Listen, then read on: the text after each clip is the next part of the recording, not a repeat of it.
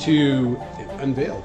So our podcast was called Unveil this earlier this year. Yeah. Why did we pick that name? I don't remember. Uh, I don't know. I think they something about something about the concept of uh, of truth, like unveiling. The word the word unveiling means like the word truth means to unveil and reveal, Yeah, right? yeah. So we were like, "Eh, that's kind of a cool. I think concept. it sounds like a cool name. was- Maybe it- we were just looking for We're any looking name. for a name for our Unveiled. podcast. But when Yeah. so then we took a break, a long break. I can't remember the last time we published a podcast. Probably like March or something like that. Yeah. And six um, months at least.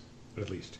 And um, and so we've been. oh, We got to get back to podcast. Podcasts. We've got- Mm-hmm. we love this we- conversation. Right? How many? We say it like Yeah. once, twice a month. Anyways, when we said, okay, what do we what do we really want it to be about? Let's get a little more focused. Mm-hmm. And as we started talking about the ideas, then we kind of said, hey, the unveiled name works perfectly. So unveiled Mm, yeah. now for us kind of means we want to interview people. I'm going to start by interviewing you today. We want to interview people about what's hey, what's going on in your life, what what's what's catching your imagination, what what bone are you chewing on these days. But then we want to get go a little deeper. Maybe the end question is going to be something along the lines of, um, why is that idea interesting to you now? What's going on with Mm-hmm. you? What's your movement? What's your how are you journeying? Because that's what you and I are yeah, most interested the, in, right? the stuff that you know you and I are fascinated with is is is human growth, healing.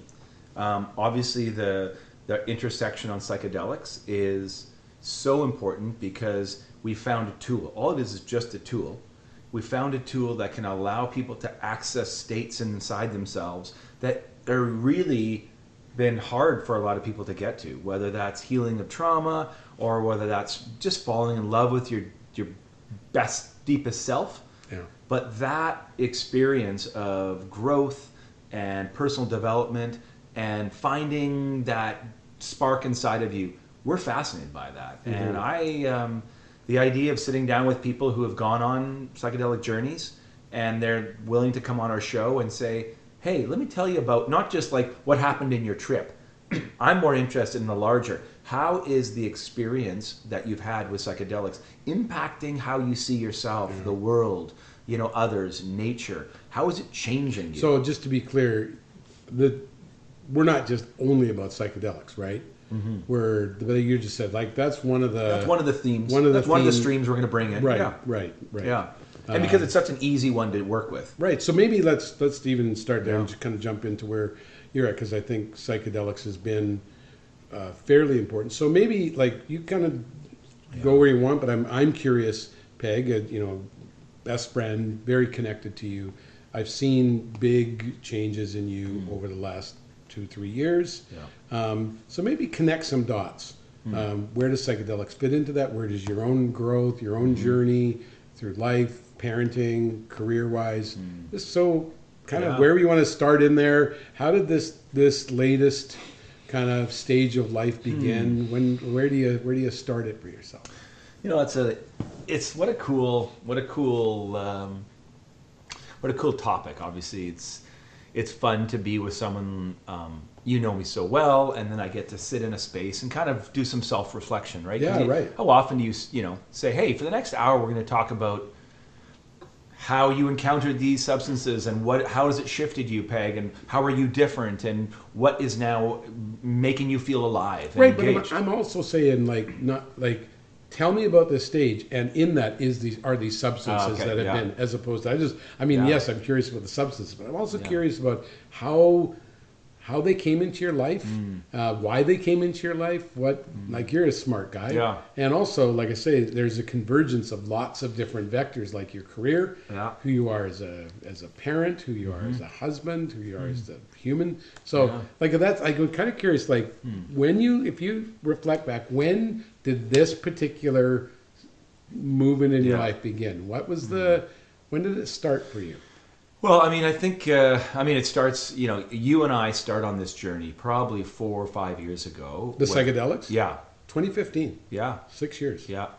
So I, I would say uh, the first article I read that caught my attention was called I think it was a Time magazine or Newsweek or something like this. It was called the God Molecule. I remember that. Oh, okay. It was probably 2015, Yeah. and it was the God molecule. Um, how current research at Johns Hopkins University is using uh, psilocybin. That that was the first time I heard that word, psilocybin. Right, I right, didn't know right. to- what that word even meant.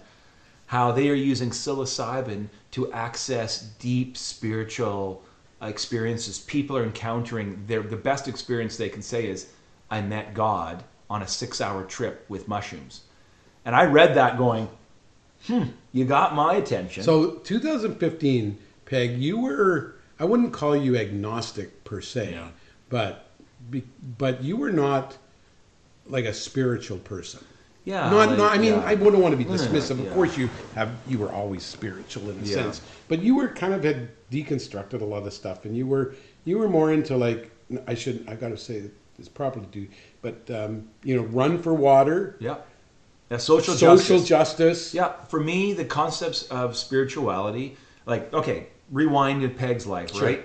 Grew up in uh, evangelical home uh, with pretty rigid, you know, Mennonite norms of morality and behavior. Um, like this is what this is how you please God. You do these kinds of, Right. you know, evangelical, you know, classic evangelical. Evangelical 101 Yeah, Abbotsford boom, style. right? I, I, and I'm in. And I, as a young kid, I was. I remember being age seven or eight, fascinated with communion. Like, what's going on here? like, they're they're saying there's some kind of weird connection with divine. I love your brain, man. And it that must like- have been so. You're trying to make sense of Yes. this ritual that you Yes. did once a month. Yeah, and they're like a little cup of juice and a piece of bread, and part of me goes, I want to have a snack. You know, I like why we get to eat at church, and I'm It's not the allowed best thing to. that was going on in church at the and. I wasn't allowed access to it Oh, because I wasn't okay. a baptized person. And in the Mennonite tradition, you have to be baptized as a believer, a believer's baptism, not as a Oh, child, right? right, believer's baptism in order to access communion. Oh, okay. So I'm like, I, I remember going, but to my parents, I want to take communion, and they're like, well, you can't because you have to be baptized. Well, I'm going to be baptized, and they're like, well, you have to do a 12 week course with the pastor then with new members, and I'm like, well, I want to do that then. And That's they're so like, funny. you can't. Like you're eight, you can't do that. You have to be. Was that right? adult. In, in Mennonite, that wasn't a. You at high, you know, when you're in high school, it's like confirmation. They would Oh, kind okay. of, well, you're in high school, you could take if you really wanted that. But most kids didn't want to take like a 12 week course on baptism and communion, like from a pastor. That's a weird it, would it have been in the category of like, hey, I, I want to play the guitar, and your dad buys you a guitar, and you play for like a week, Yeah. and then you don't play the guitar I- ever again. They thought that it was going to be that. That's- and there's no way were they want Oh, sure. like if that." you, as an eight or nine year old, want to go to the members class with all the seniors that are going to get baptized or whatever, like with during Sunday school class, Right. you want to miss out on your playtime with all That's your hilarious. kids. You're going to go do that. I went, yep. And my dad's like, okay. Uh, so he. I remember, good for him. He said, I, I'm curious how long this is going to last, but I remember him taking me to the class and saying, my son would like to do this. And the pastor's like, well, oh, okay. Uh, I think it was like Rudy Boschman. I think the guy's name was Pastor Rudy Boschman. And in 1980 or something like that, 1979 or something. And I, uh, yeah, so I had, and so if you think, what was your motivation on that? Yeah. It was, I, I had a desire to connect with God. I really did. I had a, it was, it wasn't just how do I be cool or, you know, be baptized and take the communion. It was, I think this is an opportunity to connect Mm. with the divine at some level. And I, Pretty sure you weren't using that term. no, but exactly. At the time, Whatever it was at my stage. you're connecting yeah. this to you're remembering and going, oh yeah, That's what it was. I was interested in that. yes. There was a calling, a drawing. yes, yeah, a yeah, deep yeah. drawing in me as a kid. Wow. That I wanted that, and and I and that never went away. Like that, Mm. that always stuck with me my whole life of a desire to deepen some kind of spiritual connection with God, whatever that meant. And in my framework, it was, you know, Jesus and God, and it was very, you know, very male in its orientation. but that's all I knew. But. Um, and so it was enough to Yeah. get get that thing moving for you. yeah, and I high school I I got serious about quote serious about my faith and you know wanted to plant my flag and do all that stuff, but it came out of a desire to really wanted to Hmm.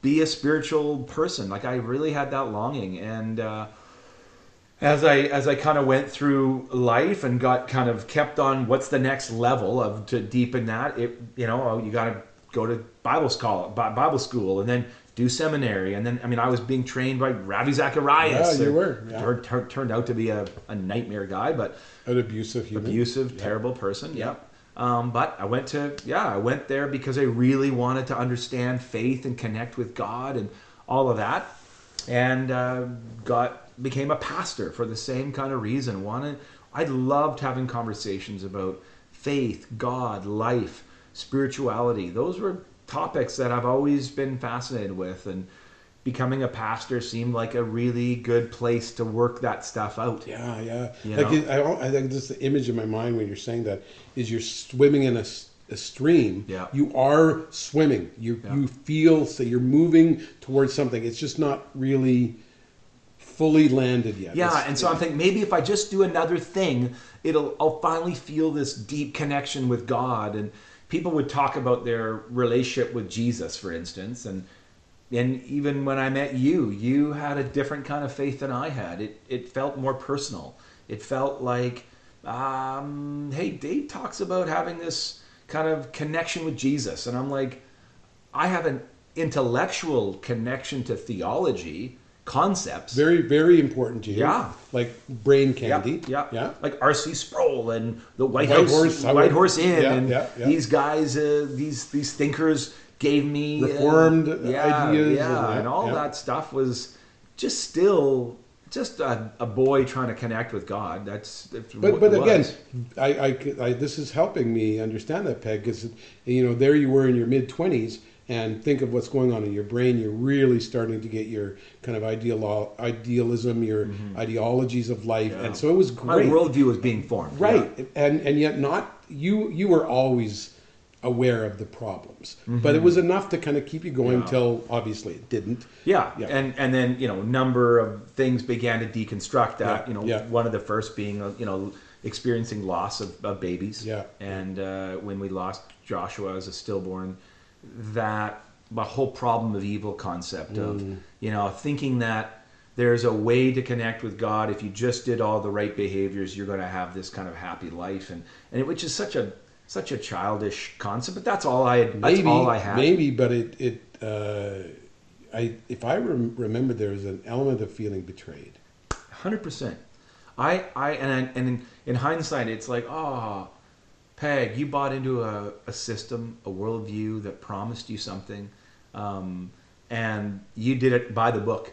You were, you know, I bought into purity culture. I bought into the suppression of sexuality as um, as a really healthy thing, not knowing how destructive it was in my body, not knowing how what it how what that did in the you know in the desire mechanism in our marriage. We had no idea how the the, the I- decade of hell we were going to experience in the in our bedroom because of these belief systems. can I pin for later Yeah. I don't want to Yeah. take off your thing but can we talk later on about the concept of spiritual religious abuse Yeah. because I, I think your experience fits into that in my opinion Mm-hmm. as do probably most of the people are listening to so I, i'd like maybe to kind of touch on that what that might be Yeah. so, okay so Yeah. so, So- things are falling apart i think Things are the church apart. wasn't going all that yeah, great and my experience being a, a pastor um, was uh, I I began to see so many shortfalls in, Less than in our verses. Very less than satisfying. I began to, you know, I, I, I began to feel the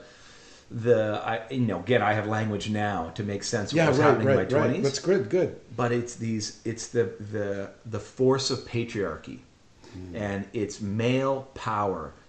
And in a church setting that has been given now it's hitched it's hitched to god. So wow. it's masculine male patriarchy power, white male power, hitched yeah. to god. Hitched to God. And I, I got confronted with that in the sense of I'm working for a pastor that is that is operating under that model, and it was uh, it was really hard for me to experience that. And then I then you got out and got into academia yeah, and I thought, oh, that's gonna be that's gonna be easier. I'll get out of uh, get out of the church where I'm. Uh, it's, this isn't fitting anymore. My worldview of God didn't include hell anymore. It didn't. Uh, it wasn't. I wasn't able to have a, a, a system of the divine or God that Mm. would exclude gay people, gay and lesbian people. I, there's no way that fit into my worldview anymore. And so, Which, just- we're talking like late '90s. Yeah. Which very progressive or radical or whatnot. Yeah. Especially you were teaching at Simon Fraser. Yeah. You were Trinity also Western. teaching at Trinity Western. Yeah, and uh, and so you know, I was having uh, obviously big confrontations in my worldview, and um, I would hear your students loved you, man. Yeah, Your was- your Trinity students, you were saying something. This this kind of group of twenty somethings Yeah. at the time were blown away because they must have been feeling the similar they were, and, dissonance. and I and I think if I could look back now, yeah, one of the areas that really it just by accident took shape was I began to connect with gay and lesbian students at Trinity Western, mm. and they would come underground. There was no society. There was no way in the '90s. There was no place for them to really go on. not on that campus. Nope. Nope. And so they would come to me in my office hours because I talk openly in my ethics class and my Christianity and culture class. Did that surprise you that they came? Were you yeah? I I would just talk openly about how the church needed to deal with this issue and we needed to be seen as a as a safe and welcoming place for gay students to be able to navigate this Right. and how hard that would have been if you were growing up in a, in a in a home that was trying to kind of get the gay out of you or send you off to camps and that and so I was aware of that stuff and I was talking about it in class, and then I'd have students come to me and say, "Hey, something you said in class really connected with me, and I'd love to be able to come and talk to you during office hours." And then I'd say, "Sure," and then they'd come in and begin. They'd just break down Mm. and start weeping about their their their sexuality. What was that like for you? It was um, I was angry. Yeah. I was angry at the system that I was part of, and the school and the church. I was just seeing, you know, I saw these young kids who just had their lives just ripped open and, and just ravaged by Yeah. sadness and aloneness and pain of being rejected by the only people they know. Like think about think about the attack, attachment injuries now. We have these again talking about language that's happening, right? Your mother and father, the people that are supposed to keep you safe, are saying we are going to reject you and you can no longer live in our house. So I had one student, I remember, it was like April, no, March, and the school was ending, and the student had said, I, over spring break, came out to my parents, and they said, You're, you, you're no longer allowed, welcome back in our house if you come home from Trinity. And the student was saying, I don't know what to do, I don't know where I'm going to live. I'm 19 years old. My parents say I can't, I don't have a job that can support that. And my parents are saying, you, You're no longer welcome in our house. So he had to make, or she had to make Yeah. a choice Yeah. between their own emerging identity as a human Yeah. and affiliation with Yeah. their family. Yeah. Their belonging and their their belonging yeah so that really began to galvanize you know a sense of Yeah. how um, how how destructive this worldview. It wasn't neutral anymore. It wasn't just like well some people like you know brian mclaren and other people don't like brian mclaren and his emerging theology. It that wasn't it wasn't like a, a kind of oh some people like this approach to church some people like this approach. It wasn't it, you know maybe what started as hey there's some really neat ideology that's coming on in the emerging church scene and postmodern church scene and those that's the language we were using at the time but really it began to give me some these experiential moments when i'm sitting with people that are going we're being spit out by the system we're being we're being destroyed by the system You know, that's and right. like was- i got to get out It was right in that time that Nexus was birthed. yeah was started to form, and you and I, uh, two things. You, this was your thing. You said it a lot. There's a scene from Les Mis where yeah. you know Jean jean valjean comes yeah. into that village and Yeah. and he's just he's a he's a convict or he's a he's been let out of jail on parole or whatever. Yeah, He has no 20 sta- years. no I'm a status. murderer. He- right. I'm gonna. There's no one will take me in. I, I and he comes to uh, you know how where am I gonna go? No one will take me in. I'm, everyone thinks I'm a murderer, and and uh, they were like, well, you haven't tried that door over there. Right. You would that the, Yeah. the passion that would come into your voice. You say, Dave, I want to be that door. I want to be door." the door that the outcasts feel at home in because Yeah. I'm an outcast. Yeah. And so there was that. But a piece that, just as you're saying, that really stirs me. You know, we were, you know, I was almost 15 years ago. but we were captivated by this idea that we don't care what you say hmm. if ethics, Right. if it leads to this behavior, if it leads to Exclusion. exclusion, Yeah. right? yeah. That Yeah, that was so yeah. huge. Yeah, this like it, it began. And I think that if it, again, it's so fun looking back now, right? To go because now I have way better language to Yeah, understand right, what's right, going on, right? It was moving it from like um, kind of a head thing, like just the ideas, down into almost like nervous system issues about do people feel safe and belonging? Yeah. That's different than Again, what you that's believe. not, that's language now. As You're looking back, you're saying we wanted to create a community where a nervous system could be safe, That's right. where people could feel Yes. each other and feel safe with each other. That's right. At very foundational core levels. And we knew wow, that that's interesting. Peg. and that's so that issue of safety um, it and for us it when we started nexus it was we are going to base this on a notion of god that god is love god is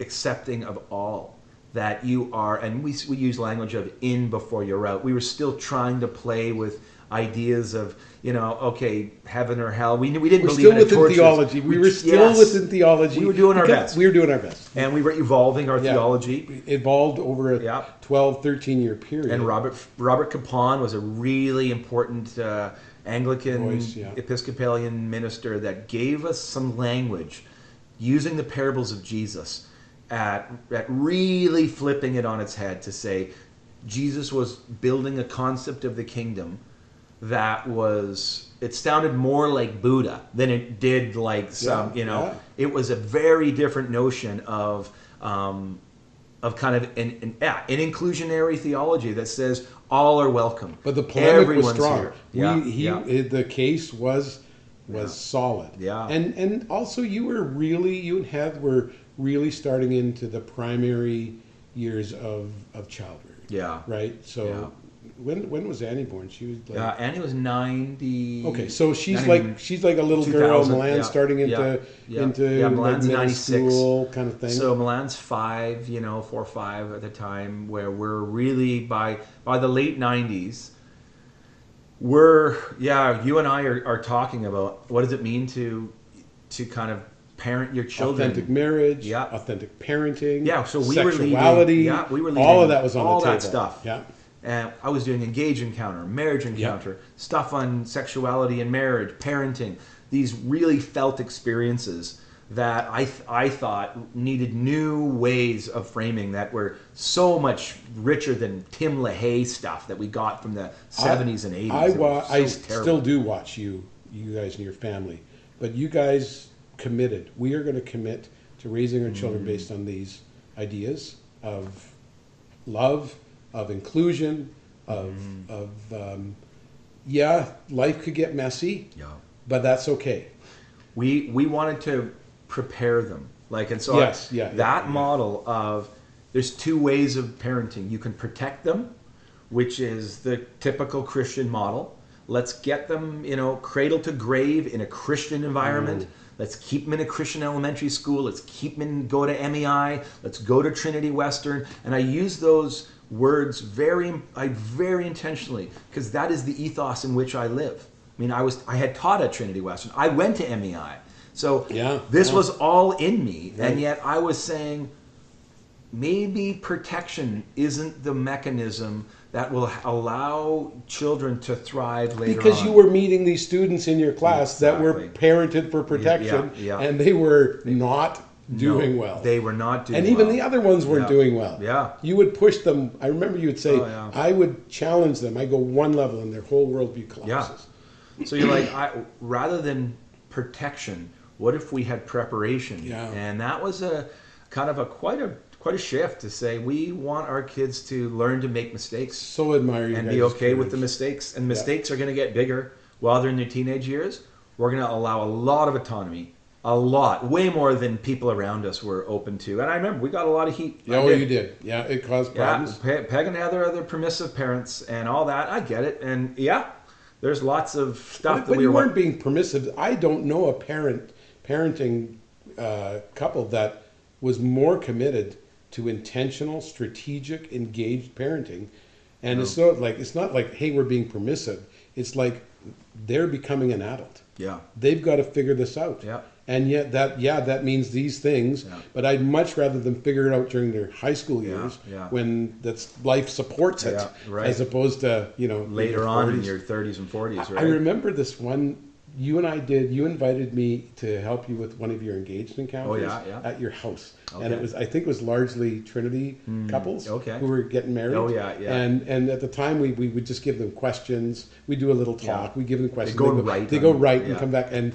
and so we talked about change and development and and the question that we asked them is um, what what would you do as a couple or how would you talk through it if 10 years from now one of you left uh, Christianity left yeah, this he's like, faith? hey, I'm, I don't know if I'm going to be going to church anymore. yeah, it was just like it's just a conceptual question. We Yeah, just it's like, what would you do? Yeah, How would you handle that as a couple? And and so we sent them away to write, Yeah. and I think there was like ten or eleven couples, and like eight of them came back, and both of them had said, "Oh, it won't happen." yeah, and we we don't were want to like- write on that because it's impossible. No, We never will lose our faith. And I remember you and I just like, Oh. like first of all, we're just asking you to answer a question. We're not telling you to give up your faith. Right. And but, like, do you mm. know how much change happens in a human being in 10 man. years? Oh, my goodness. And like, holy cow, you are basing your relationship around a structure that is not going to work, and I- so we were someone's to lie. to Yeah. me. So go ahead. Yeah, I know that was. I remember that too. Yeah, and just being shocked at that, and But that's that that mindset of it'll of- just be the same. We'll just bake, bake it in. We'll right. all become. We'll make you know. All be, make sure our kids are Christian. Make Yeah. sure they make their decision for the Lord. So and then we'll just keep them safe, and you know, never will have. You know, so yeah, I So then, then we come to 2015, Peg. This is where, where we Yeah. kind of, and I go, I would say you and I were again, we were always so close. Hmm. But I remember us having a conversation in the back room behind Nexus one Sunday evening, and we, we we weren't like having an argument, but you know how we would used to go at each other a little bit, like when we weren't on the Yeah. same page, and we are trying to like, how are we going to talk tonight? Yeah. And you kind of just said to me something like, I, I don't know if I even believe in God, Dave. yeah. Like, I, like, like, I'm not saying I don't care about Nexus. I mean, Yeah. I love these. I love, but, but when you talk about God like that, you, you lose me. Yeah. You would say like, I'm not on the same and, wavelength. and, you know, you. and at this time too, like you know, again, it's such a f- interesting process to begin. I'm involved in a run for water. yeah, and I'm spending weeks and weeks of my year, four trips a year, two to three weeks at a time, in remote villages that are f- experiencing real life pain, fair enough. depravity, trauma, like girls. Canada is a bubble. In a Yes, sense. exactly. So if you want to take, if you think Abbotsford is a bubble, and then there's Trinity is a bubble, and then Canada is another bubble, I'm like, I broke, I got into this, and I had to make sense of Wow. a God that was, in, again, a notion of God that was still pulling levers. It was a still, you know, and so I walked away from that notion of it can't be that I can pray hard enough and then God will help the people in Africa. And if I don't Yeah. pray hard enough, He won't. I know that was a bunch of horse manure. Yeah, it like a I, I get that, Peg. You were just you were just in a different world, and the world of Abbotsford Yeah. was just not Too cutting small. it. Wasn't cutting it, on the larger. It doesn't. It doesn't make sense of world Right. issues. It doesn't make sense of the big things that I'm trying to navigate on this planet. So it was like, eh, I don't need this weird notion of God. It You were doesn't never- I'll be- exist even to me. To be fair, you were never like cynical. No. Like you never like said there's no such thing as spirituality, and it just wasn't interesting to you. Anymore. Yeah. It just wasn't what you wanted to wasn't think about. praying. Yeah, right. You were into an and you were engaged, man. You were you were Oh, uh, social justice. You Let's were, do you something. were- Let's do make it practical. Right. Right. Like- and so at Nexus Yeah. ended because you know I was doing my thing and you were Yeah. doing your thing, and Yeah. and I, I think we came to a place. I think we kind of said to each other one day, I, I don't know if we have anything more to say. Right. We, we've kind of said what we want to say, and you know, we're, Yeah. we're kind of saying the same thing. You Yeah. know, um, people are like happy to receive Yeah. it, but it just was done. Yeah. it just kind of done. 2016, it just kind of Yeah. just kind of ended. and and so kind of I was okay with that because I Yeah. didn't have much more to say. I didn't have a relationship with God. I just didn't care about that that kind of You stuff. You didn't even think of it in those terms. No, I did. I'm just who I am now. Yeah. Right. and Okay. So bring so us. then so- then this God molecule concept. Yeah, of like, yeah, what yeah. is this stuff? What do you mean there's a substance that people claim they can encounter God? That's interesting. What ah, what is that? It's almost like the little boy at communion. You're Yeah. like, hey, like, what are they taking there? What's going on over here? Yes. You're, you're saying something that interests me. Yeah. So yeah. that thing is still inside you, Yeah, exactly. And then I started reading uh, and getting into podcasts and reading about about the research around psilocybin. Um, and I started reading firsthand accounts of people coming through the studies uh, doing high dose psilocybin sessions for end of life. And there, and I started reading these, and, And by the way, psilocybin is it is, is magic mushrooms. Magic so it's, mushrooms, yeah. So psilocybin is the psychoactive component in in mushrooms. And in 2016, 2017, in my opinion, anyways, magic mushrooms was still big illegal drugs. Yeah, yeah. That's that's the bad Yeah. heroin, meth, mushrooms. Yeah, exactly. It was on the same category. same I- menu, It was yeah. just illegal drugs, Right, You know, yeah. I had no understand. I had never done any reading on the history of the war on drugs and where that came from and Right. how we got to this. We just crazy accept it place. as- I guess that's Societal truth. yeah. It's one of the biggest mistruths of our culture, but that's another podcast about um, drugs and that kind of stuff. But yeah, I started to read these firsthand accounts, and and they moved me. They were, and it got my curiosity. Uh, people were claiming to have these um, personal encounters with with God, their versions of whatever God was, uh, and they couldn't put any other language to it but to say either I and and this would happen regardless of their religious background, regardless of whether they're atheist, regardless of whether Right, they're right, Muslim, right. Christian. They had doesn't matter the scaffolding in which you grew up with around notions of you know what your God was. You would have an experience of some kind of some kind of energy source that felt personal and connected to you in in a, in a way. And I thought that's that got me really intrigued. Do you, what like what was it? Just that there was an experience? Was it or Yeah. a certain kind of experience, Yeah, or uh, or was it just so novel that you were? it was just it was a novelty, and then you know, and then here's the reality, and, and then here is, and I've I've asked them if I can out them in this kind of level.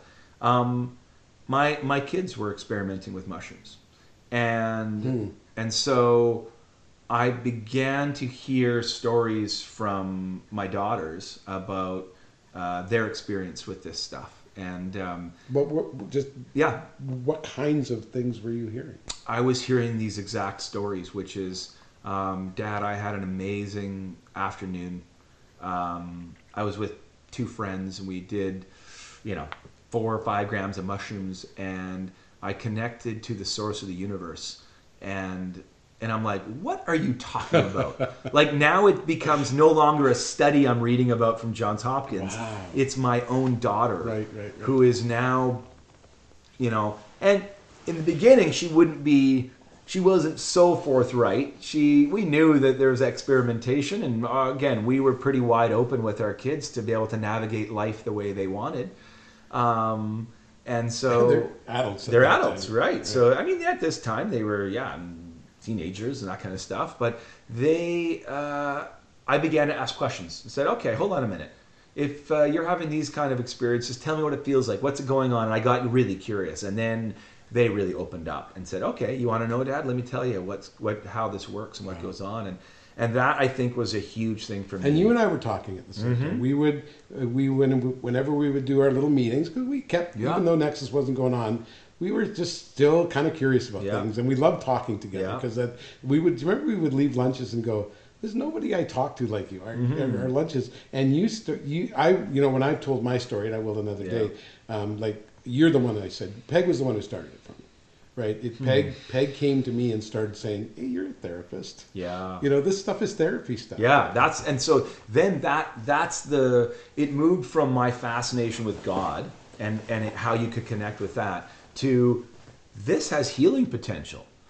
Done in the right setting and in the right context in a therapeutic context this these types of experiences have the ability to uh, quiet down the amygdala the fear response inside of us take out the default mode network that just is that busy activated that just that spinning mind that we all live in so much that that gets quieted down and it's almost like the gears of you know like the cogs of a wheel and it, a clutch happens, and the and the and it's like the separation of those gears just happen with this substance, and I began to hear about the the neurotransmitters that were involved. I was fascinated with the neuroscience, and I was reading the Robin Carhart-Harris stuff from Imperial College and Yeah.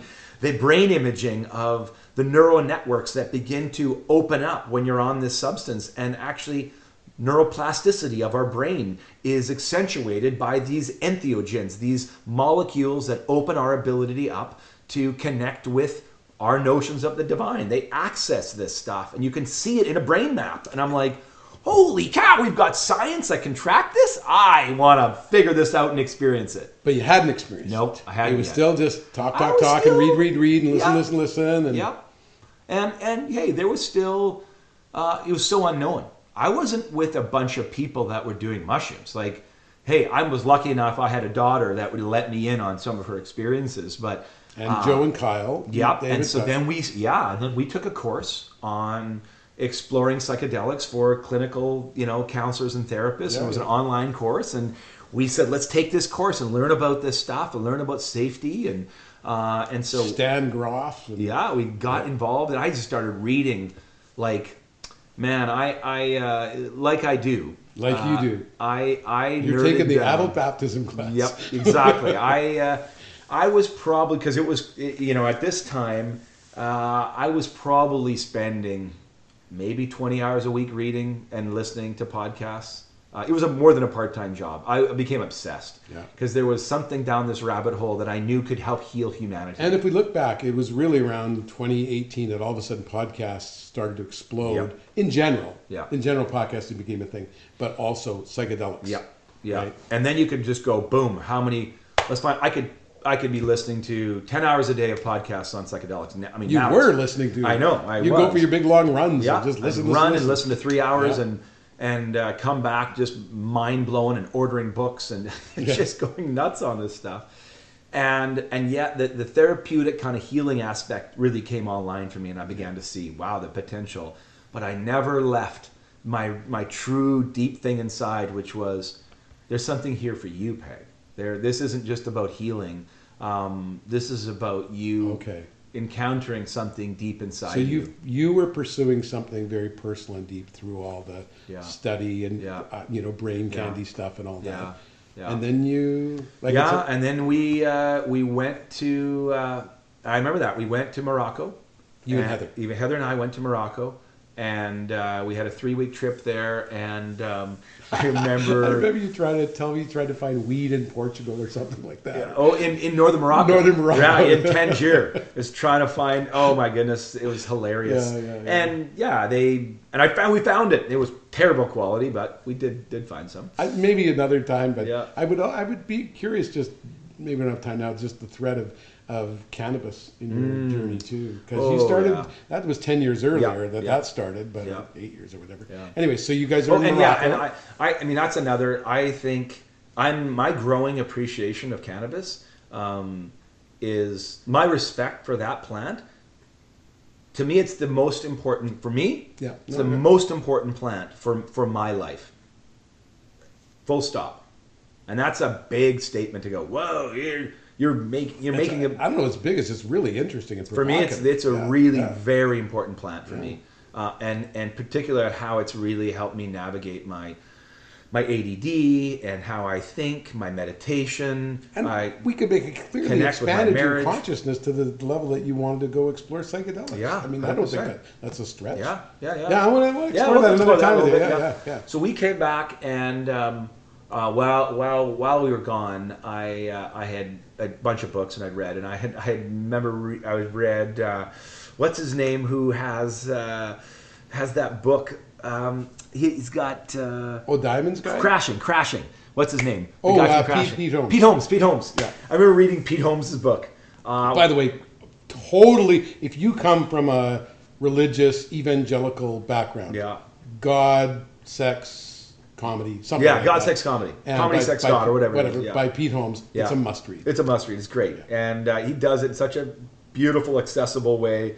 Um, and one of the chapters he talks about his first encounter with magic mushrooms. Right, right, Um, yeah. And getting high and, and what happened to him. Blew his universe Blew his universe open. Open, yeah. And I just thought, oh, okay. There's other people. And so I read that in Morocco, and that was the last little tip for me. And, and as far as just feeling going, oh, I got to just I'm do re- I'm ready to I'm it. ready to. Right. I'm, you know, so uh, yeah, I had my first first big experience and uh, um, therapeutically, and it was yeah, I'll, I'll it'll it'll be the, one of the top three experiences of my life. You want to talk about it? Yeah. I'd love Yeah. to love to talk about that experience. I mean, I, I did not Yeah. be like coy about it. I mean, I was there, yeah, I know. right? It Yeah, was you, were the first person I held space for. Yeah, Patient one. Yeah. It was you. Yeah. And as and I had already had mine at that point. Yeah. And which was a, another day for another story for another day, but changed my life.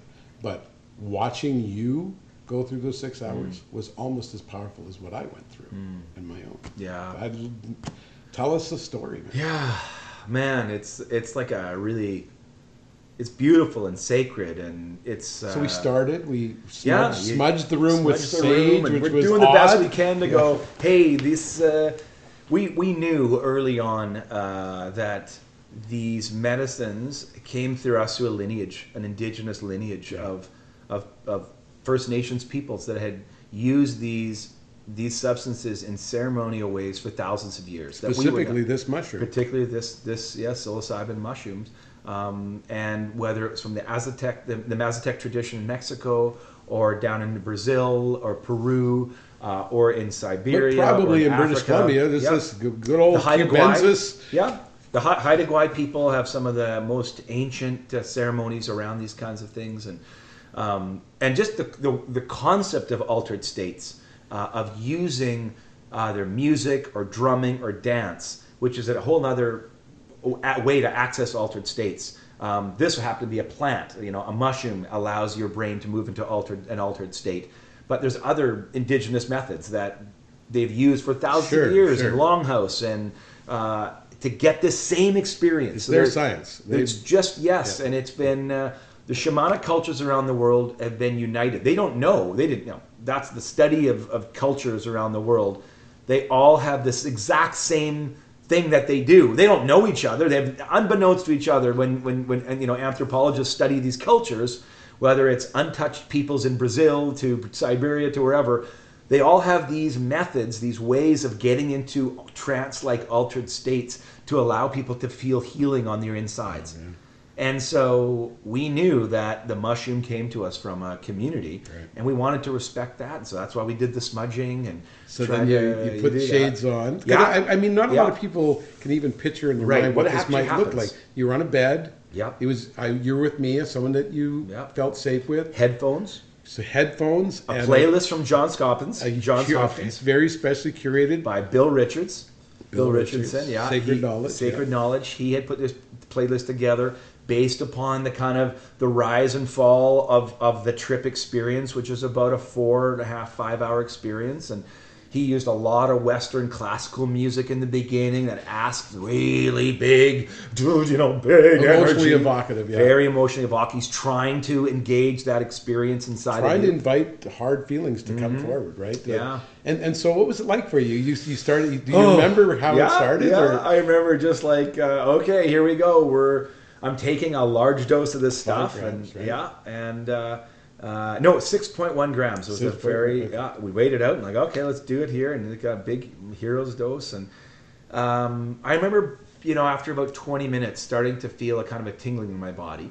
Um, because I was a regular cannabis user, I knew how to relax into, Sure. you know, uh, medicine, which is, you know, it's for people who have n- never had cannabis or anything besides like it's not alcohol. It's nothing like it's alcohol is a suppressant. Like it, it's the it's the opposite experience of a heart opening thing. Like you know, like mushrooms. It's or, or cannabis. Someone said to me recently, was it you or maybe Phil? Someone said to me, the difference between cannabis and alcohol is alcohol doesn't ask anything from no, you.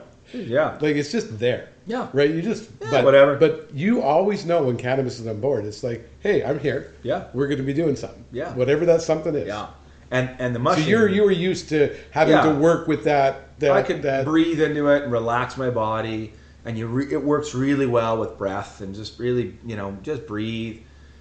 And within, yeah, within half an hour, 40 minutes, the music really started to take over. And I can began to feel all of like, all of my thoughts just disappear. And I just began to feel into the music. Uh, felt like my awareness of where I was was inside the music somehow, not in like that's the best explain I you know way I could kind of think of it. So then I was on this journey, and um, it began to be very visual. It it it actually um, it felt like a movie. Like the best experience I could have was I was an observer. I was sitting there, and there was an you know IMAX movie about to take place. Like, and I was watching a movie of my life, of experiences my life curated by my subconscious for me on display with metaphors and connections pre-built into it to help me make sense of my life. Wow. It was like who was the director that put this movie together for me? Who's directing? Who's directing this? How did my you know, who's inner... displaying my life yes! to me? Who's doing this? How is this possible? so I'm funny. the one watching it, so how can I be doing it? Like that was very yeah, yeah, yeah. odd for me. And you know, now again, having the language to understand that we we use language like your inner healing intelligence. We use language like you know that you have this these deep archetypal concepts inside of us that we've evolved with from millions of years of ancestors inside of our DNA, inside of our, our, our, our, being, is these themes of death, rebirth, love, connection, belonging, beauty. Beauty. Yeah. Those are those are what we call archetypal. They they they transcend culture, they transcend time, they transcend every human experience. Every human can connect with these themes. That's why great novelists and great filmmakers tap into the archetypes. Right. Because that they want their story to connect. It'll land somewhere this. in the brain. The brain yeah. knows these archetypes. Yeah. I remember the well, there's probably lots going on, but the first thing I really remember is all of a sudden you just exclaimed, "I, I just got born," or something like that. Yeah, yeah. So yeah, so my you know, yeah, my my trip was um, again. I'm I, I'd love to look back on my notes. Um, to do it. I, I, I, should have, but I'll just get oh whatever comes to me yeah, is yeah, beautiful, sure. right? Um, my story began with my parents. Um, in my visual, my parents were teenagers, and and then they they met, and it's like they met and got married and kind of conceived me, and I I was watching their narratives, like both my um, how do I put it? Um, I began to feel into what it would be like for my dad to be my dad mm. and all of the stories that I'd known of him growing up. I began to feel into that. It's such a different experience than to, to him to tell me what it's like or for me to even ask questions. What was it like growing up, Dad? This gave me a heart experience mm. of what it was like to be uh, to be raised in the way he was and to be in a quite a rigid system with a, with a really a harsh father that he had. My grandfather was a harsh guy and was really dealing with his own traumas still, um, coming out of Russia when he did, and seeing the kind of horrors that he that he saw. And the only way he knew how to respond to that was to traumatize others. And he was brutal and abusive. And my dad felt that. You felt it. And I felt into my dad's experience. And so, for one of my first times in my life, I felt true empathy for my father. Mm. And I'd had, I love my dad, and I'm I sure know, he's gonna. He, he'll be listening to this. You've one day. always told me I've how always much you still love my, my dad and mom, and and and yet my dad and I have been always trying to find ourselves. Like, Dad, you're still holding on to a kind of a worldview that I find so problematic. Yeah, yeah, so we just clash, and not not in a not a just we're like missing each other, you know. And in this trip, it was the first time I just wept for my dad and I just felt for him. And, I, and so that was a big shift for me. And then I felt for my mom. And I felt into my mom's experience, uh, what it would be like for her, and how hard she struggled to find her own voice as a woman in the church. She was a career woman. She wanted to, you know, and this was the 60s and 70s where women in the church didn't have full time jobs. Like to be a good, you know, good Christian woman, a Proverbs 31 woman would be to stay at home and keep a good house and make the dinner for the Sunday guests that come over. I can imagine people scrambling the computers, googling up Proverbs 31, 31. woman. Yeah, exactly. You'll get something. Yeah, exactly. You'll get some hits. exactly. And so my mom was like, "No, I, I'm a lab tech." She was uh, Right, right. She started, you know, she worked her way up in a was in corporate health company, sciences, yeah. health sciences, and Yeah. worked working for, uh, you know, with disease, and she was. Uh, looking at you know pathogens and on screens and labs and then began to work for bc bio and ran labs and had like 130 people underneath her and was an incredibly strong Leader. intelligent female leader Yeah, and that's who i was raised by is a thinking you know smart But if I strong woman and subjugated yes yeah in that system in the right? in the Christian in, in the system yeah system, yeah in, yeah. and so I began to feel into that experience for her Mm. for the first time in my life, feeling what it'd be like for my mom, and and then I uh, I felt this yeah this kind of in utero. I don't know I what know. it, Words. I don't know. You know what? Whatever it is, there's this concept of again, whether it's archetypal or whether you're getting access to actual memories in utero. I don't know yet. I think the second, but whatever. yeah. So yours like yeah, these are these are body memories. we we went through it. Most of us are born in very traumatic kind of ways. Yeah. It's natural. It's normal. I'm trying to say it's it's wrong, but our brains are gonna like, what the fuck is going on? It's gonna remember that, except there's no language. We have no language, yeah. we have no pre-language. real thoughts in that Yeah. sense, like cogent thoughts. But our body bodies Yeah. remember, and and trauma is resolved through hmm. re-experiencing in the body. So. Yeah. sounds like that's what happened. Yeah, and, and I, I mean, yeah, Stan Grof is probably the best one on his, his perinatal matrix, which is like we all start in womb, in paradise, and then we go into darkness, and we're cast out of paradise. We go through a death into a tunnel. We go through darkness, and then we're into the light, and we go through the death, rebirth, and uh, we're rebirthed into uh, into the life that we're in here, and we're in essence cast out of the garden, and we have to reattach. You know, so he has these really interesting very- these perinatal, Mary, peri, Perinatal matrices. perinatal matrices, yeah, that's great. trying to make sense of these of what's happening in these psychedelics experiences. But something happened to you. Yeah, and I felt myself being born, and I, uh, I just remember again. Do I?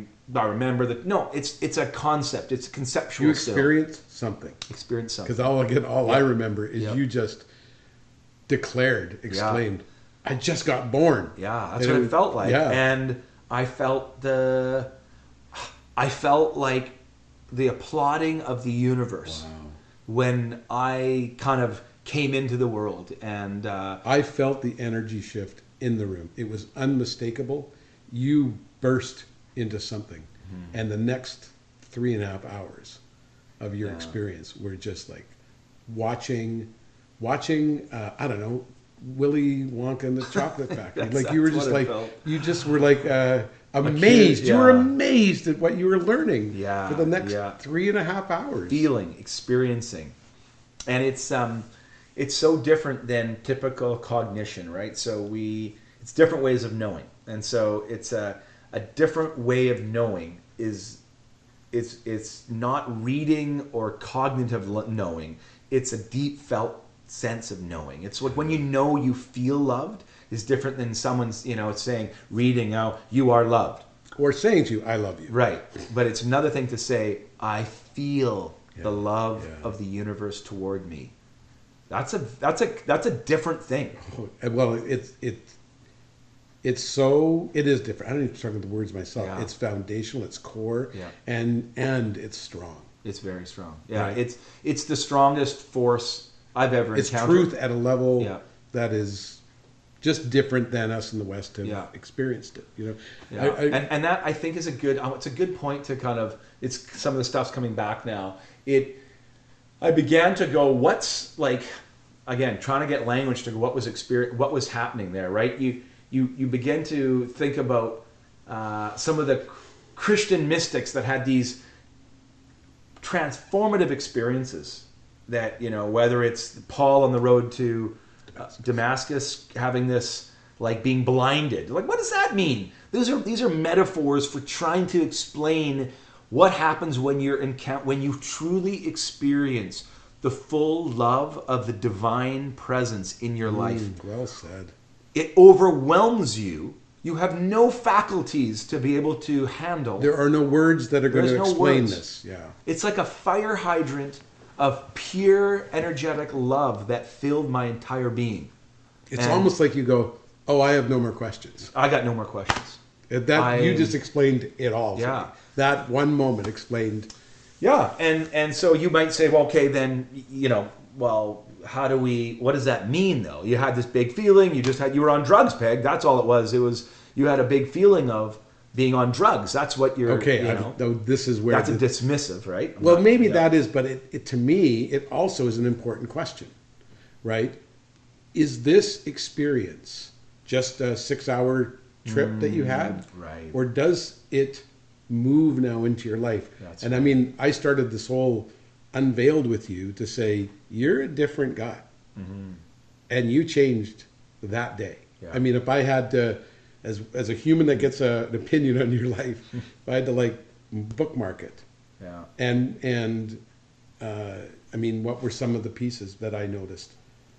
The the strongest one peg had to do with the feminine. Yeah, yeah, and that was uh, so that was a big one. I um, I heard my I heard my mother singing, my, my Lydia, my mother, singing to a baby, and then I realized in my experience, oh, I'm the baby, I'm the baby.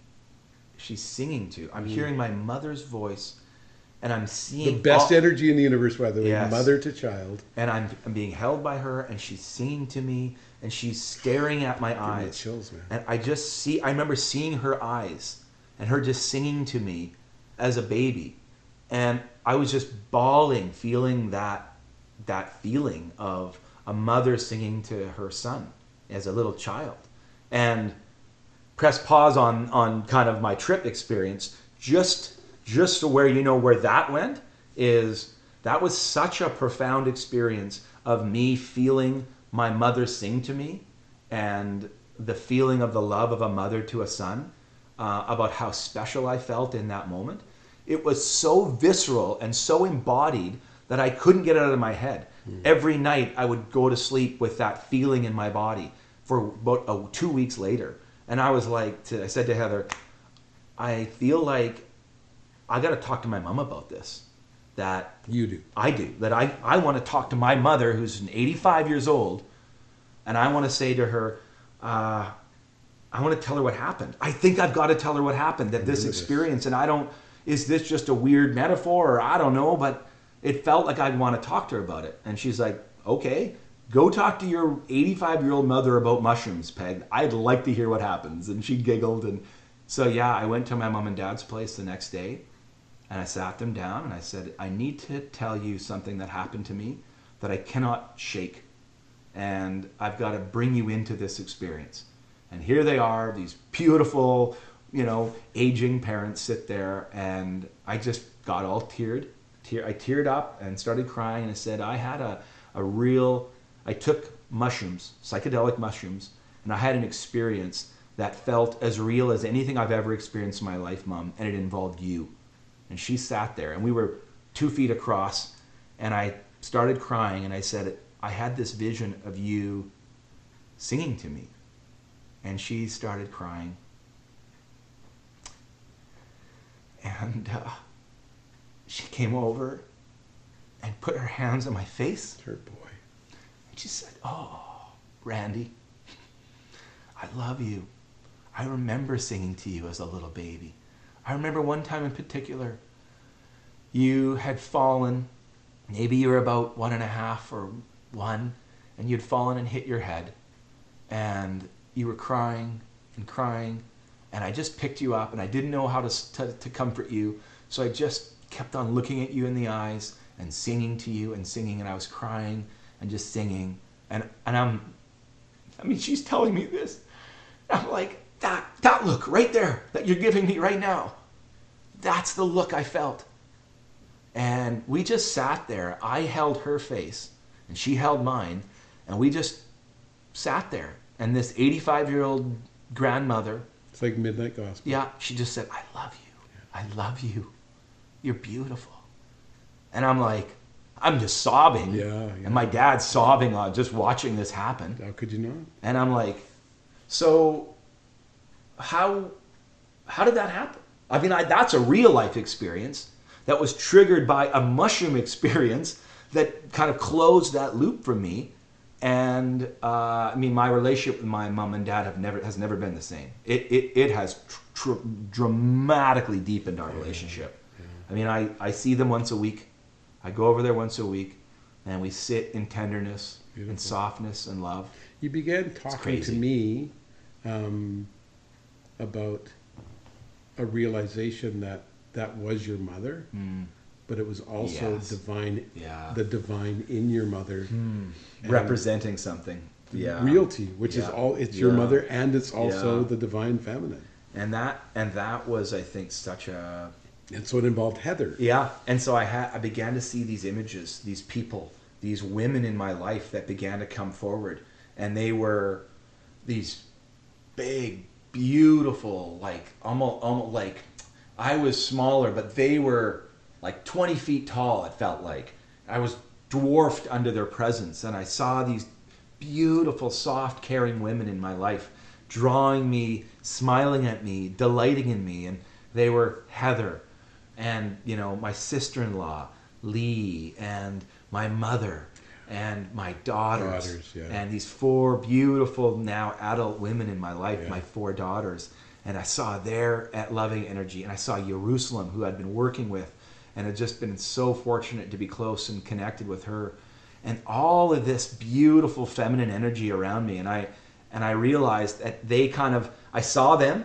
and then they began to almost like, like morph, like, oh, it's so weird, but they all just kind of combined into one, and what was left was this uh, what felt like energy, a creative, loving energy form that was feminine and powerful and eternal, but it had a direction to it. It felt like there was a pattern to where this beautiful feminine energy was moving in the universe.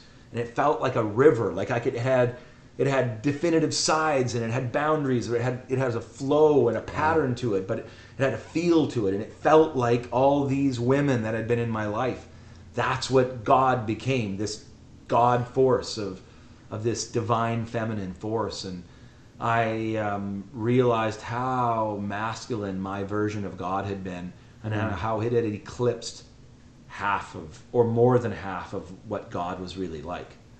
That God wasn't a man in the sky that you pull levers and did anything, and it was more like a mother singing to his her son. It- God was more like that than any other version I'd ever seen, and um, I it was a, it, it connected at the heart, and this feeling of being loved and connected to Source, the divine source of all things, was right deep inside me, and I could feel it, and it didn't go away, and days went on and weeks went by and months went by and i'm like this is still present in my my life this the feeling that i'm loved at the core of my being by divine mother Yeah. divine source that that was the bedrock that i began to feel. So that's so fascinating because you're saying this is what was shifting inside of you, and um, got about ten minutes left. I, I is Hmm. um, being around you. Then, right? You're what everybody around you began to notice was Peg is softer, Hmm.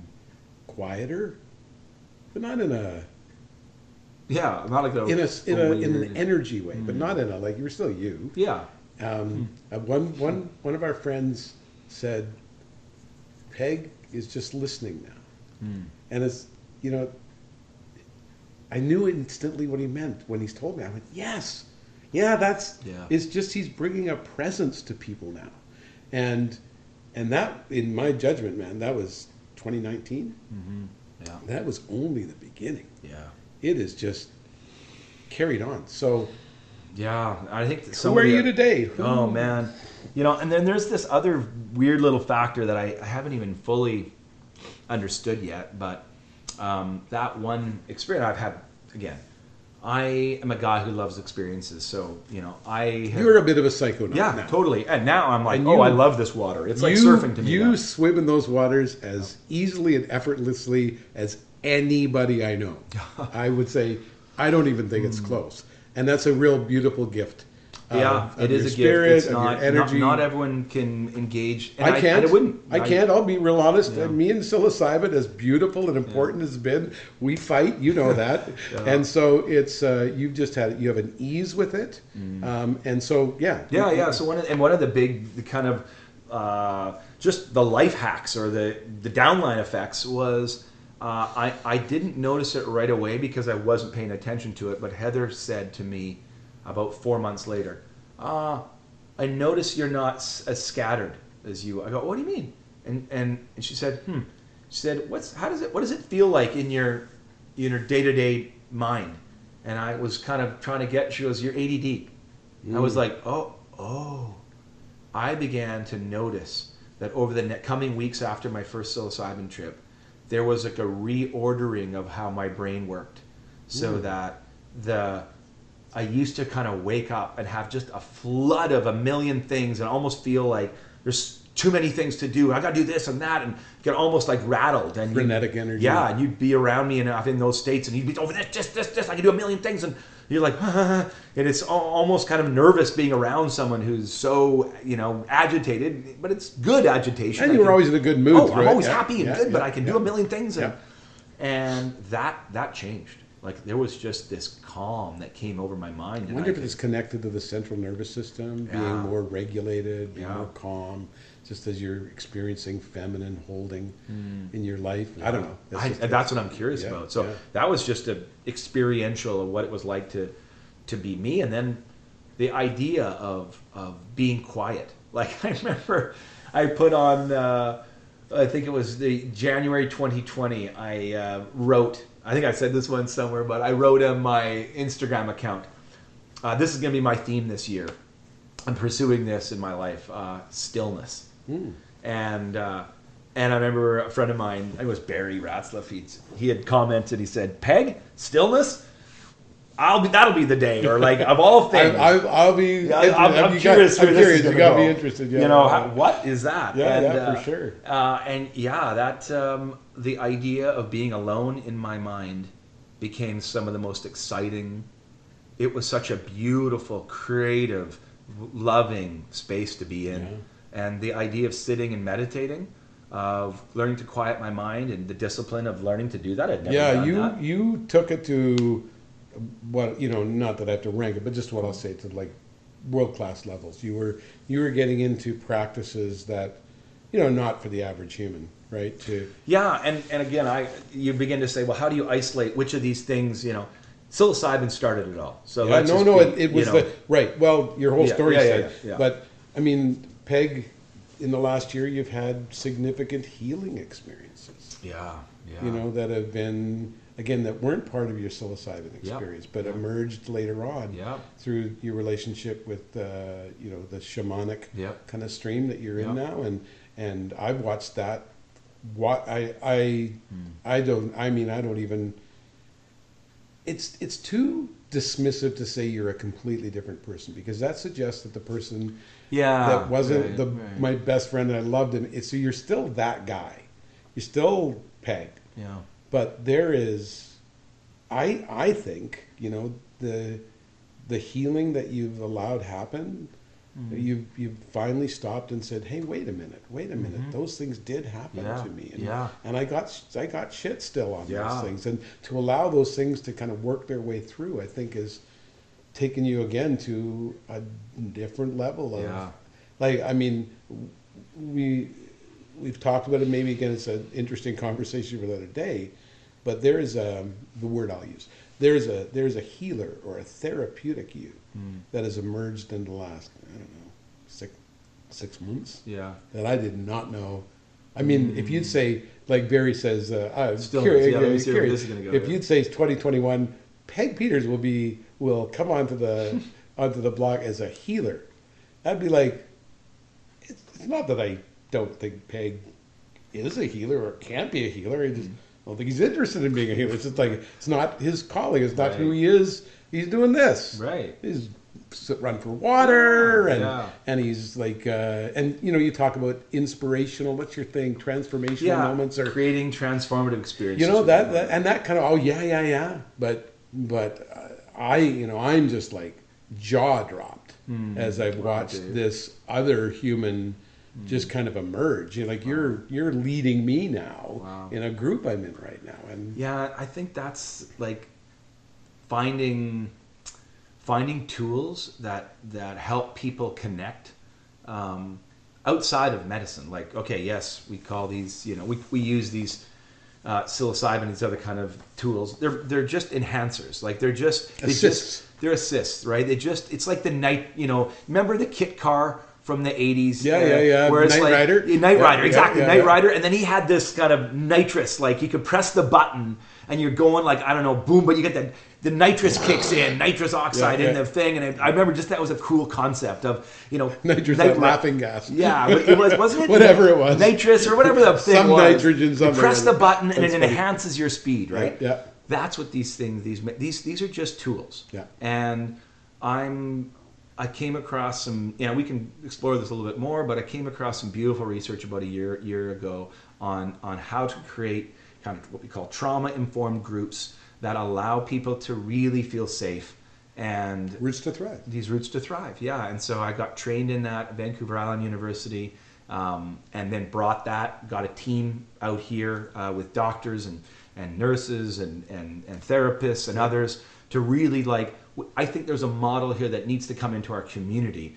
And it can be enhanced with medicine when it's needed but it doesn't need medicine as well. It can just be this beautiful healing kind of place where people are um, where they just learn to feel safe with one another. And you create a structure whereby you can be authentically showing up with one another and feel seen feel heard feel understood. And i found a model that works. And i'm like i love this model Yeah.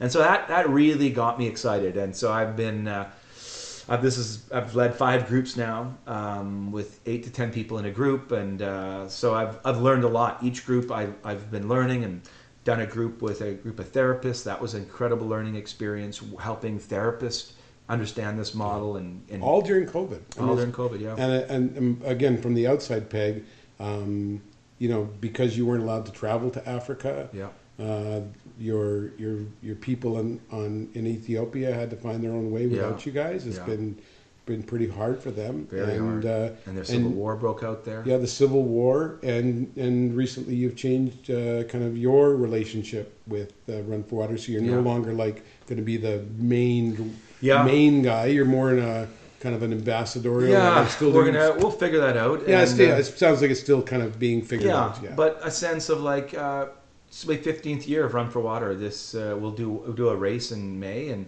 I'm excited about that. But I really am feeling a call uh, in probably the next year to to move into some different things and yeah, to start kind of exploring you kind of said to me you didn't know where things were going, but you needed to make space for it. yeah, Remember that? Yeah.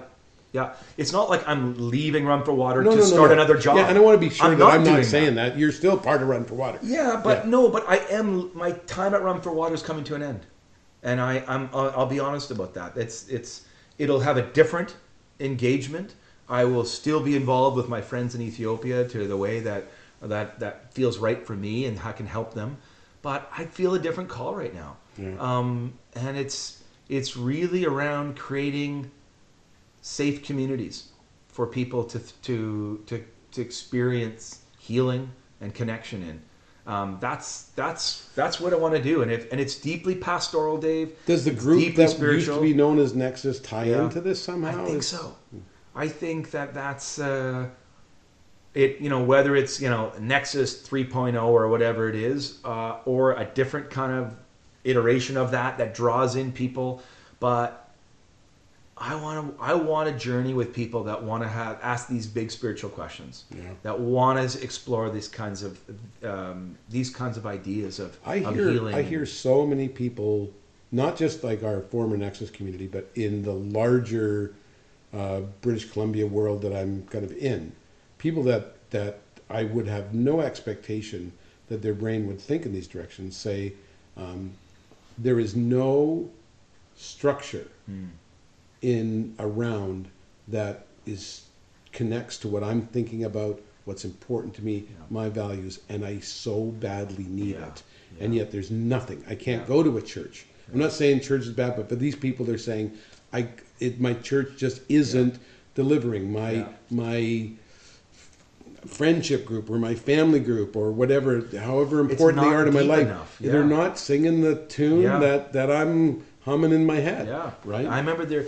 There's this guy Johann Hari. I- I've mentioned his book called Lost Connections. It's it's a really good. He's a journalist, and he really talks about how, how does our how did our our culture get to where it's at with the levels of anxiety and depression we're at. It's crazy, by the way. It's Post COVID, or not un- post, but after Yeah. COVID, it is. oh, I did a webinar yesterday um, on Tuesday. I got a Safety Alliance said, "Hey, can you come in and just do a panel?" And we got we got talking together of the state of things. It's not good. it's not good. It, people are, and especially this Christmas Hmm. is especially hard because vaccination issues are polarizing Yep. families.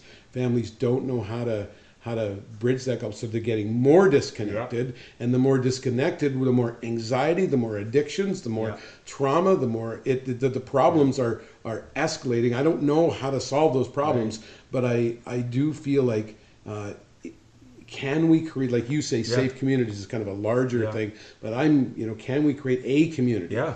Right Yeah, here. like a real brick and mortar kind of place. It's people not, that come together. come together uh, in in smaller groups with shared language, with this kind of way of relating that are open to spiritual questions without tie to any religion, but are open to exploring concepts of faith and healing and heart connection and would love to deepen their their own like what it means to be human. I want to to grow as a human being. So it feels I don't like want to be that, stagnant. You know that vibe. right? That what is an affront to the to the universe to stagnate. Stagnation Uh, is a, is a, is I love that concept that the worst thing for like the universe is for a human to get is to get stagnant in their own development your and own growth, growth, yeah. and just get stuck. So so you used a word a minute ago, pastoral. Yeah. Tell me about that.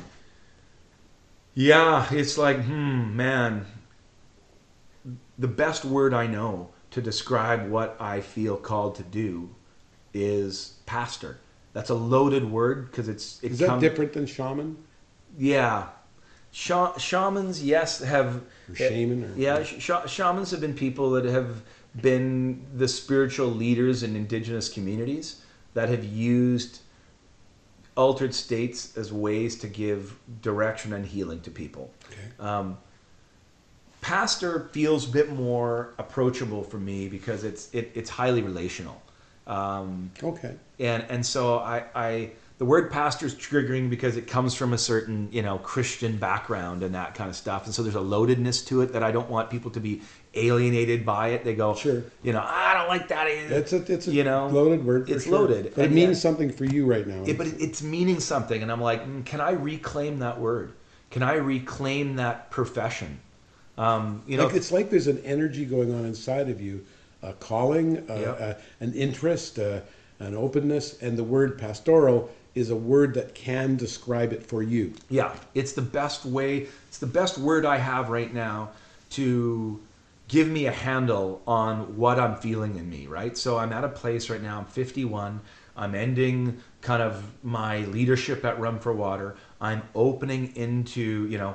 I'm I'm working with my brother, and we're gonna get a clinic going in town, and it's gonna be ketamine and psilocybin and MDMA and all as these medicines come online there'll be a medical model in which for these to safely be used in our community to heal complex trauma and heal all sorts of things but that's that's just like 5% of my interest like i'm i love that and i'm so- and i I really love. yes of I'm- course That's right where I'm diving. exactly right and Yeah. i'm like yes and i'm i'm the one championing Okay, and so excited about that What's the difference? what? the difference is this. What I'm really interested in is what happens after that. What happens after someone says, "Hey, I was in a therapy session and really encountered I you know had MDMA My trauma or God yes, or whatever, yes yeah. yes where do those people now go so they've had this Mm. profound experience they've been doing some healing they've got a new way of seeing themselves and we're going to say just go back out into the world and be re-traumatized Yeah, by good luck the with systems that. Good luck with that. Yeah. Yeah. because what happens is we have collective trauma as a, as a culture. We have patriarchy, we have capitalism, we have these systems that we're trapped in that continue to re traumatize us. And we think it's, it's, it's not a big deal, it's a huge deal. Thousands of years of way of a way of being that continues to devalue the deepest things that you value in your life hmm. connection, healing, hope. We used to be in these small tribes where we could, in families where we could be honest and authentic and really be heart centered with one another and feel like people knew our deepest stuff. But religion has just destroyed any any kind of feeling that the church is a safe place. It's not. It's re-traumatized people. So the church no longer offers that. So where is the place where people go after they've ex- kind of encountered some deep spiritual healing, deep you know trauma healing? Where do they land? You want to land somewhere, yeah. And I want to I want to create a real life community of people that begin to have that kind of connection. You know, I, I can imagine, uh, because I see it now, I can imagine you, the look on your face when, when those humans come into a place, as you greet them into the place. Mm. It like you came over, we're in my living room doing this podcast, and, you know, I came over and I said, oh, I had a, Had a thing yesterday, and you just lit up like that. And, oh, I want to know about it, Dave. Hmm. Well, tell me all that happened. Hmm. So interested. Tell me about that. Tell me about it. And that look you get on your face, hmm. I see the group, Yeah. and it's not just like it's also when people start um, sharing. There's something you're bringing now, which which invites humans to tell you real things.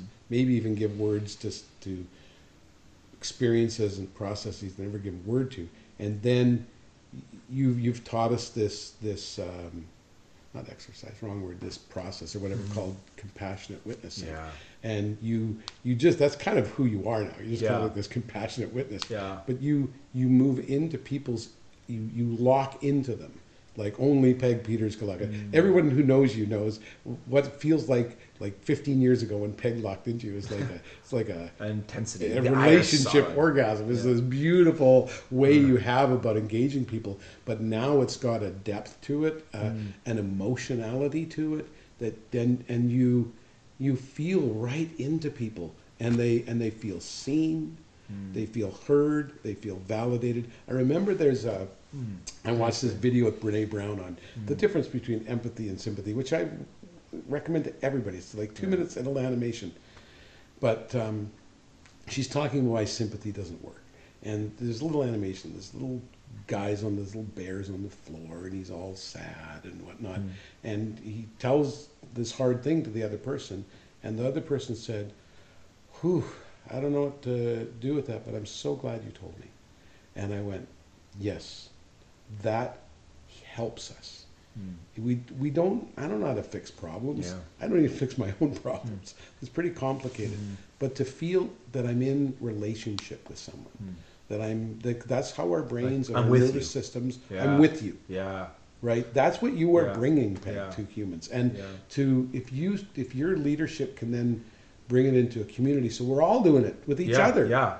And I think I can. Like I think You are doing Yeah. that in my group. You're doing yeah. it. And I I'm realizing that I can we can replicate this. This is there's a model now and it you know of of how we can show up in these smaller kind of groups and then we can allow these groups to almost become like I can imagine you know um it's it's it's so funny because some of my I go back to like, oh, is this just like old school care groups or cell group model? And it's it's so not that because that had such a different agenda, you know. Well, it, it would have been fine if it actually did what we're talking Right. about. If it didn't actually do did make people so feel then safe. it's just a thing. Exactly. It's just another it's item another marketing tool that you're Right. just selling Jesus or whatever. Right, And some people Yeah. got those things in those groups, and then then it's great. Then Yeah. it's community and it's healing and it's Yeah. great. Um, Yeah. So, So- I think there's a possibility to. Uh, I'm developing vision and plan about how to recreate, recreate, how to create a real community where they can show up once a month in in this kind of way with one another to experience transformative experiences If- and connect this with the God kind of podcast, and, and again, we want to interview lots of people Yeah. and go like, like, hey, let's talk about the war on drugs. Let's talk about, there's lots of interesting topics we can explore. But if it's resonating, Yeah. share this podcast. Yeah. Say, hey, because at least the podcast can be a starting place Yeah. of beginning to identify affiliation or Yeah. interest or yeah, Yeah. swim in the same stream or how And if, yeah, if that if the concept of uh, of a psychedelic pastor is kind of intriguing, and uh, for some people they go, well, I don't, I don't, I don't want to have to do psychedelics. And it's not whether you do or not do psychedelics. No, you've been pretty clear. That's just an assist. That's just an assist. Yeah. and it's it's the night you can press the button and you can get a little. It does. It works. It's nitric oxide. it's It's gonna kit car, it's whatever. kit car or whatever. But if you're like, I just like the speed of the the car by itself, that's fine. Yeah, yeah, it's great. sure, sure. But for those that you want a a little great extra metaphor. gear, we got we can help you there. Okay, but so- I, I'm excited about that. Good. So let's kind of. I got a couple Yeah. of one last question. So Yeah. Give me a book, a TV show, a movie, Hmm. a song, whatever. Just some media that's really kind of captured you lately. Oh wow, you got me on. Uh, so I'm. Um, I won't go into it because you haven't watched it yet. But the movie Dune, Okay, okay. it, it, it was so big. That's very recent. That's- so yeah, I just I, I've been I've been stuck with it. It's uh, what what what what was uh, it? What what connected with you? I I'd never read it. I'd never been exposed to the Dune universe Yeah. before. Um, I again, you might think this is kind of funny, but the concept of spice, Yeah, you know, yeah. the spice trade, Uh, and its ability to allow people to see visions is the, the well, it's overlap. what you're talking about. Exactly right. So I'm like, and then then to add in, not insult, it just it was funny. I just saw a text the other day. Paul Stamets, who is a big mycologist, a researcher on Fantastic Fungi on Yeah. Netflix. Totally Yeah. recommend it. Yeah. So Paul Stamets uh, met the the writer of Dune. Uh, what's his name? Frank Herbert. Frank Herbert, and asked Frank. Said Frank, tell me what was you know you wrote this in 1965. Tell me what was your influence. He says, Oh, my psilocybin. I took mushrooms in 1964 and it changed my life. Frank Herbert. Frank Herbert did, No yep, way. yep. That's hilarious. I took mushrooms and it changed my life, and I used the concept of spice was based on my, my experience with Isn't mushrooms. that interesting? And Paul Stamets, it was like, I knew it, man. Yeah, I right, knew it. right, It was- right, right. So I didn't know that till after the movie, but it, it really comes up. So you say go see Dune. It's, it sounds like it's a great Yeah, movie. it's a great movie. Just It's the new face- Star Wars on the face. New Star Wars. Yeah. But also just see if you can watch this spice theme. That's Mm, yeah, the spice theme of these this group of people who have learned to harness the ability to see, the abil- the ability, you know, and then the whole. The, you know the, the the group of women, the Bene Gesserit or whatever they are called. Bene Gesserit, yeah, yeah, yeah. yeah. These these seers that can begin to have access to you know uh, bigger themes. So um, I I love playing around in those big archetypal themes. Yeah, I love that. that was, fiction, I love that. cool. It was That's really great. good. So that was one. Um, another one was uh, Ted Lasso. I People are talking about Ted Lasso, Lasso, man. yeah. I mean, it's I mean, it's a sweet Yeah. uh, series. I think of it, Peg, as it it's the elixir for What for, for television Yeah. or media. You Yeah. know, we're so We have been some- pounded down by the negativity of Yeah. social media and whatnot, and all of a sudden, this positive, life affirming, Mm-hmm. caring, yeah broken yeah that's what's so beautiful is this guy. This guy is like, what if I coached differently? What if it wasn't just about the win? What if it was about pulling a bunch of misfits together and learning to teach them to love one another? Yeah. And that in that process, that we all kind of get healed as a little community. It's like, I want to be Ted Lasso. we're so attracted to that energy. I mean, Uh. it, it is the it is a television thing. Yeah. People are like, hey, have you heard Yeah, Ted Lasso? yeah. Have you watched Ted Lasso? Right. Go get into Ted Lasso energy right Yeah, now. It's yeah. what our world It's needs. corny. Yeah, it is. and but yet, it's, it's I, give me corny, man. I love it. I'm We done with that. cynicism. Yeah, I want, yeah. I want a view of my life, even in Yeah. the midst of COVID and, and global warming and all Yeah. of the political unrest we live in. I want a vision of my life that's hopeful. yeah. That, that that says, hey, we, we're going to get through this. We let's pull together. Yeah, we're a yeah. we're a strong species. Totally, we know how to do this, right? Yeah, and I and I think I was just looking at like what what are the million uh, the million what are the what books do I have in my Audible right now? Because I, I do a lot of books on you know on uh, As you run the trails. yeah run the Sumas trails Mountain, right yeah. um, yeah this this book by uh, Johann Hari I mentioned Lost Connections really big a very helpful book for me Okay. to understand kind of how we got to where we are and why this is going on and why people are not connected and how to get connected. That was really that's been a big one. Uh, and then this, um, you know, I, I- know that I've I've mentioned this uh, in the past, but um, have I mentioned it here? Yeah, the the Brian Muraresku book. The Oh yeah, yeah. Immortality Key. Great book. Um, Just a, such a good book on the You history. might have to give a primer on it. Yeah, that. yeah, I think It's, it's, a- it's a little scholastic. Yeah, but- it's a it's a but it just gave me the again the tools to understand that early Christianity was was uh, he he's a, he uses what they call archaeobotany, the ability to look at archaeological uh, items, use new kind of uh, laser spectrometer to be able to look at the substances on things, and he primarily looks at the wine chalices from early Christian uh, Eucharistic rituals. So the first 300 years of Christianity, before it was taken over by Constantine and then made into a male dominated hierarchy with male priests only, and the only people that could access God or be or get you allowed to be confessed as a man. Prior to that, women led the Eucharist in women's circles, and the Eucharist had evidence of spiked ergot mushroom in it. It's a LSD, right? LSD basically. basically so what they would do is would give people these and where did that come from it was a carryover from the greek hellenic Right. hellenistic tradition from uh, this place called eleusis and so plato aristotle all, all And the- itself was probably from India. Yes. Before that. Yeah. Soma was Yeah, this Soma, this right. Soma, Right, the, this ancient uh, Brew. brew that they would Beer or use, whatever, yeah. a, a psychedelic brew from India, Yeah. which then came down into the Nile and into Egypt. They used it there, and then it moved into ancient Greek uh, Greece, and they they used it at Eleusis. And they used this spiked wine as a way to allow their intellectuals and their prophets to be able to access altered states so they could experience death and resurrection. What was that thing you told me that on the in Eleusis? It was Oh the- yeah, it's if you die, before you die, you won't die die when, you die. Isn't Yeah, great, eh? If you die before you die, you won't die when you die. What does that mean? It's if you, if you experience real death in this life while you're alive, emotionally, psychologically, everything, You Ego, death, whatever. Yeah.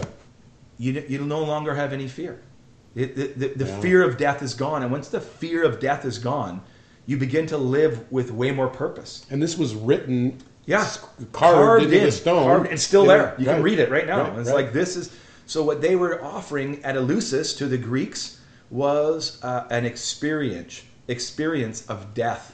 Of and they, their their their experience would be like three days of in a trance. You'd be into these. He was on uh, Brian whose pod- Muraresku talks about Christianity. And Yeah, but what use of it, yeah. podcast did? Was it Tim? Uh, was he? In, was he with Tim Ferriss? I think it was Tim Ferriss. Yeah, I would recommend people starting with the podcast Yeah. because it, it's pretty academic Yeah. and it gives you a primer in. I just, you know, what just strikes me right now, Peg. You started this whole story with Yeah. with, with the communion, mm. and you you came full circle That's to the interesting. Eucharist. Yeah, yeah. The the Eucharist is far more mysterious now. We've we've taken. But we've, think of that little boy Yeah, in he was longing for church, true connection. Like I want this. I'm Yes. curious about this wine and bread going Yeah. by me, Yeah. and yet now here you are at 51 going. I understand what I was longing for. that liquid, Yeah. what it means to the life of Christianity in ways I had no Yeah. fucking idea what it is. no clue. And and yeah, and isn't that a beautiful way to kind of arc this? But yeah, it's uh, Hey, dude. Yeah, Thanks so it. much. I love you so much. I, love you I too, just Dave. love. This is beautiful. I love who you. I mean, I've always loved you. So I, again, my the risk of saying how much I'm in love with you right now is to suggest that I wasn't always. Mm. Uh, But there's just uh, there's there's like I'm. I told you, I'm just following you, man. Wherever you go, I'll just follow you. Mm. You know, because I know it's you're on the right. Whatever it is, oh, you're in the right stream, and I'm just so privileged to um, to, to be part of the music that, that you and all of us are creating. So well, thanks, David. Yeah. It's what a what a what a gift to sit with a friend who knows me so well and just tease out these stories Yeah, for me. yeah, right. It's been beautiful. And there's a million things I'm going to say. I wish I said, but we'll have lots of time to talk. It's hopefully people can make comments on this. Yeah. I'd love to engage kind of what this has brought up for folks, and we can discuss. I don't know if I, where we where we landed, but you can get this podcast. I think on like all the major, Yeah, major yeah, things. we'll- we'll post it up on- maybe get a web page where people can actually post some comments. To hear. Um, uh, thanks, Dave. This is Unveiled podcast, baby. Yeah, three, next next version, whatever. We'll be. You will do you next, man. Yeah, yeah. Unveil Dave. Okay, thanks, man. Okay. Cheers.